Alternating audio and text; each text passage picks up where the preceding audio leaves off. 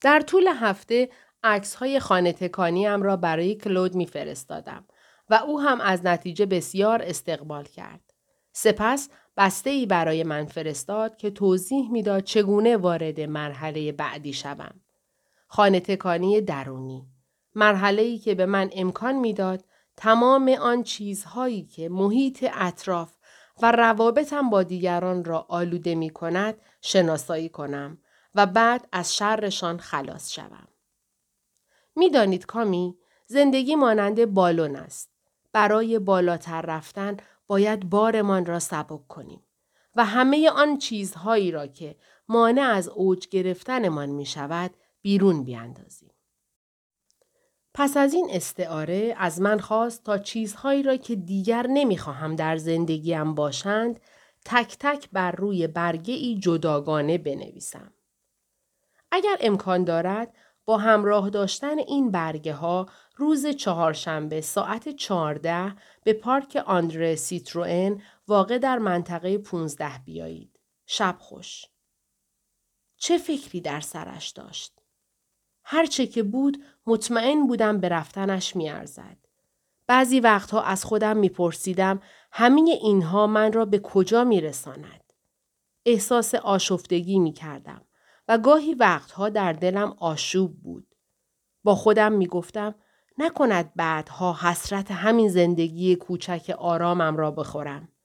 زندگی که درست از هیجانهای بزرگی ندارد. ولی خب خبری هم از ناآرامی در آن نیست. نه، بی تردید نه. به خواندن نامش که یک فایل پیوست و پینوشت نیز داشت ادامه دادم. یک نمودار خیلی جالب برایتان زمیمه می کنم تا ذهنیت جدیدتان را از آن الهام بگیرید. نمودار نشان دهنده چرخه مطلوب در مقابل چرخه معیوب است. نظرتان چیست؟ بر روی فایل پیوست کلیک کردم و دو نمودار را که به زیبایی ترسیم شده بودند دیدم. چرخه معیوب، تفکر منفی، خمودگی، سستی، فقدان انرژی، اندوه، ناامیدی، ترس، بیخیالی، ناتوانی در مراقبت از خود، نداشتن اعتماد به نفس، من هیچی نیستم من موفق نمی‌شوم، عقب نشینی، خوشرو نبودن با دیگران، حس در بنبست قرار گرفتن، نگرش مبهم آینده نامطمئن، شکست، اهداف دست نیافته. چرخه مطلوب فکر مثبت یا به اصطلاح وانمود کردن. حالت جسمانی پرتحرک. کمر راست چانه بالا لبخند. نشاط هیجان ارتباطی توانایی در مراقبت از خود خوب غذا خوردن ورزش کردن تفریح کردن. داشتن عزت نفس من ارزشمندم. من لیاقت خوشبخت شدن را دارم. گشاده رویی با دیگران فرصت شناسی اجتماعی بودن امکان پیشرفت های جدید خلاقیت نگاه سازنده به موقعیت دستیابی به راه حلها توفیق رسیدن به اهداف مشخص.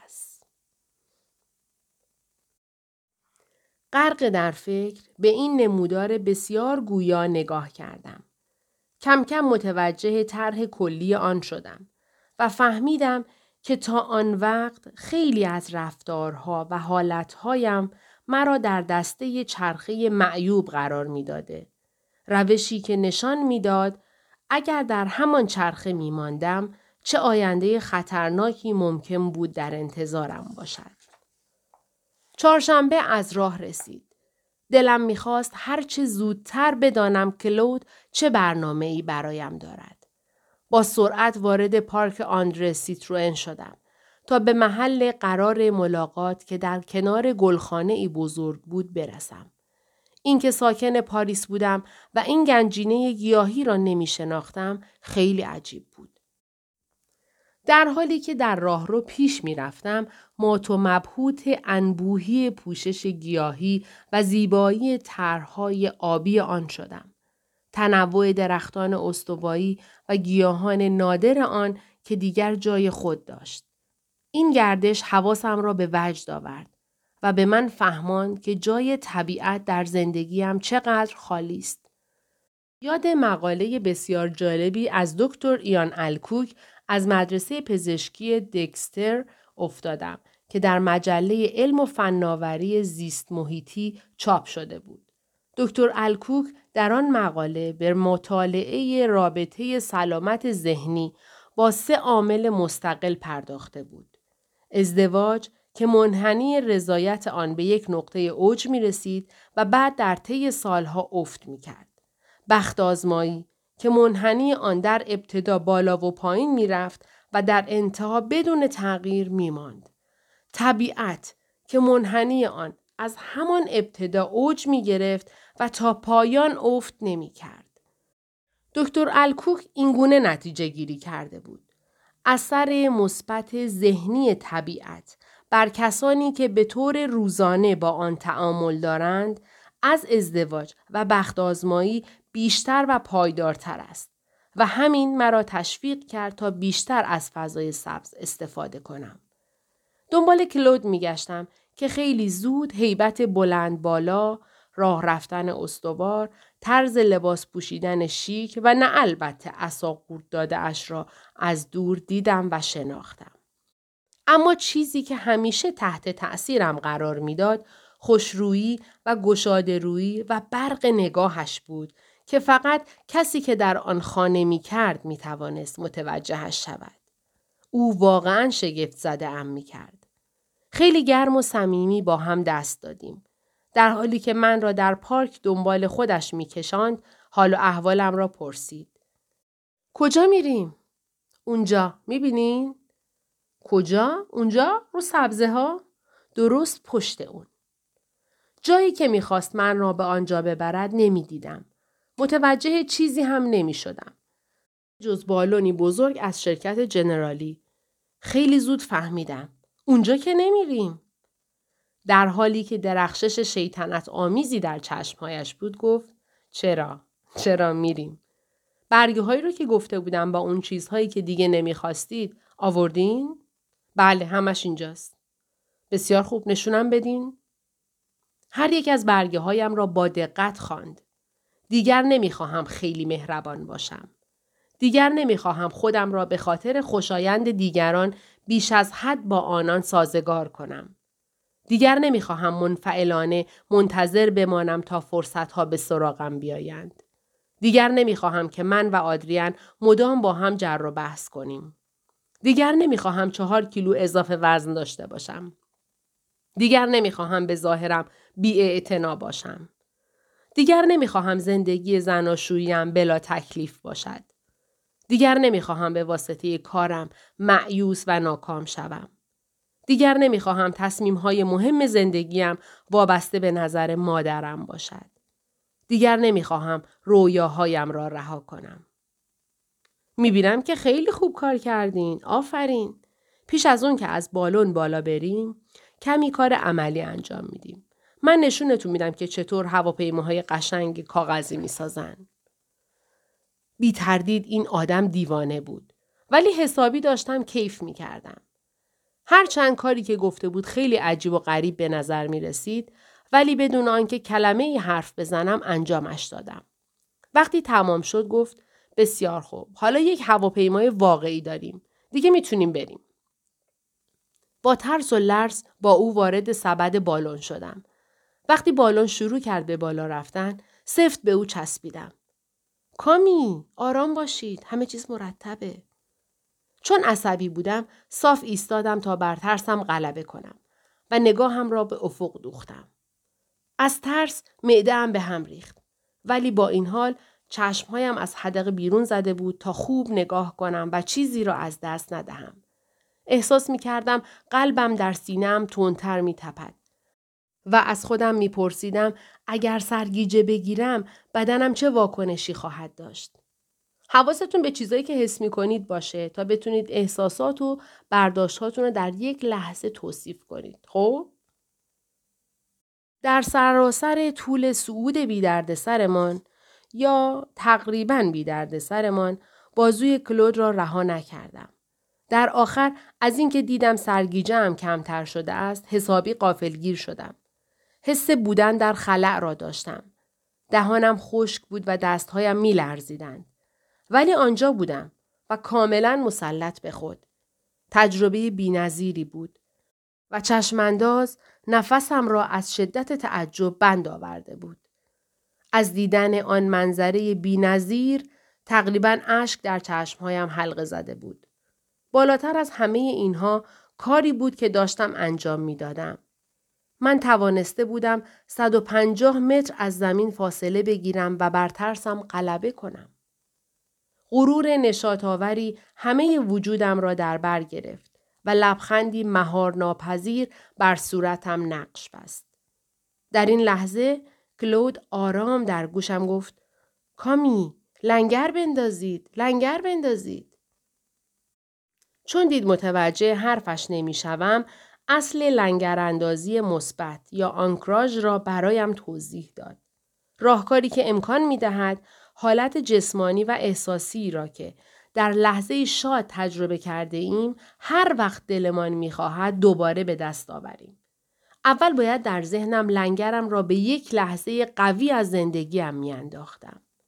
سپس یک کلمه، یک تصویر یا حالتی را به این لحظه آرام و شاد مرتبط می کردم. امروز من در این بالون نیشگون گرفتن محکم انگشت کوچک دست چپم را انتخاب کردم. بعدها با تمرین می توانستم لنگرم را هر وقت به آن نیاز داشتم با تولید یا تدائی نشانه مربوطش فعال کنم. سپس دوباره دستخوش همان احساس مثبت می شدم. از کلود خواستم تا درباره فعال کردن دوباره لنگر برایم بیشتر توضیح بدهد تا مطمئن شوم که فرایند را خوب متوجه شدم. بله، خودش بود. برای آنکه دوباره بتوانم همین احساس آرامش و اعتماد را تجربه کنم باید در ذهنم دنبال خاطره این لحظه و این لذت بزرگ می گشتم.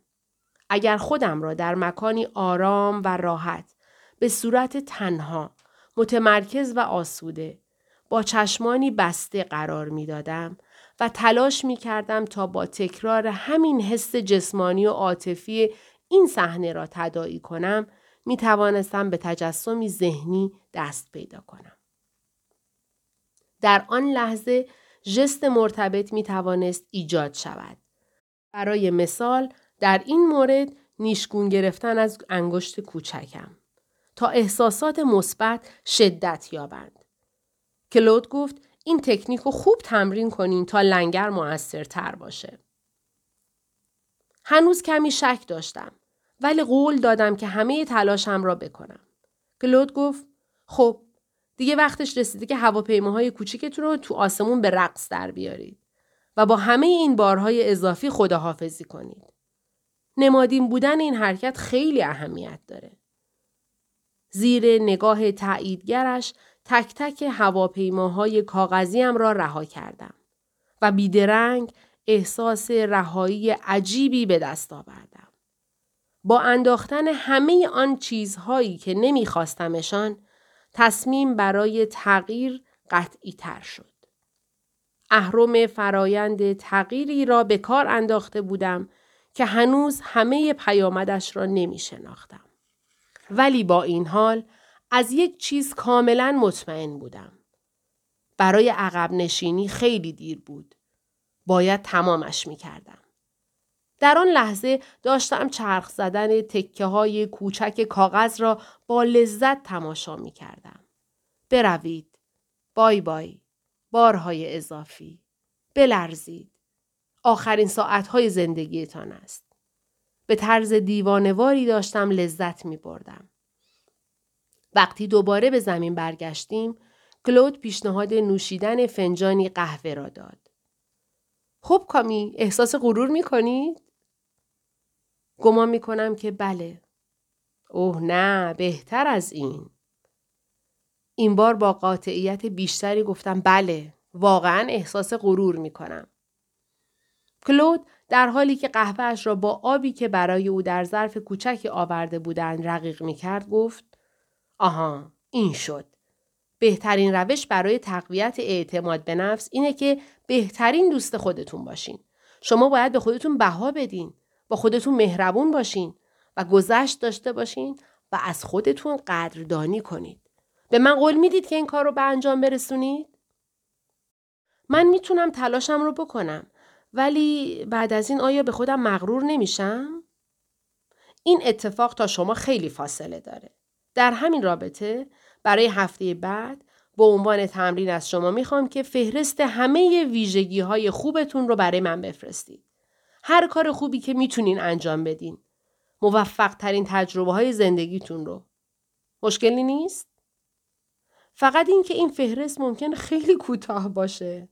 او کامی کامی اگه دوباره شروع کنید منم تمرین های بیشتری میدم. حواستون باشه. البته قبول دارم. شاید اولش پیدا کردن ویژگی های خوب کمی سختتون باشه. اما هرچه بیشتر در ذهنتون دنبال ویژگی مثبت بگردی اونو راحت تر پیدا می‌کنید. واقعا همینطوره. او می‌خواستم اینو به شما بدم. جیبش را گشت و جعبه کوچک از آن بیرون آورد. در دلم به این موضوع که از دور شاید مردم تصور کنند که او می‌خواهد با دادن یک حلقه زیبا از من خواستگاری کند خندهام گرفت و همین خیلی زود دستخوش هیجانم کرد. داخل جعبه حلقه نبود. آویز زیبای گل نیلوفر زرد بود. گردنبند دوم. کلود گفت که پله دیگری از تغییر را پشت سر گذاشتم. نتوانستم قلیان غروری را که در من اوج می گرفت و گونه هایم را داغ می کرد پنهان کنم. در حالی که چشمهایم از خوشحالی برق می زدند، از او تشکر کردم و آویز گردم من را به زنجیرش انداختم و در کنار آویز اولی قرارش دادم. گوشی کلود زنگ خورد و مجبور شد زود برود. پیش از رفتنش تکه کاغذ را در میان انگشتانم گذاشت و رفت. بدون آنکه به عقب برگردد. چه آدم عجیبی. اپیکتت می‌گوید همه چیز در حال تغییر است. نه برای اینکه دیگر نباشد. بلکه برای تبدیل شدن به چیزی که هنوز نیست. می توانید تصویر آن کامی را که می خواهید در آینده نزدیک به او تبدیل شوید طراحی کنید؟ تا بعد کلود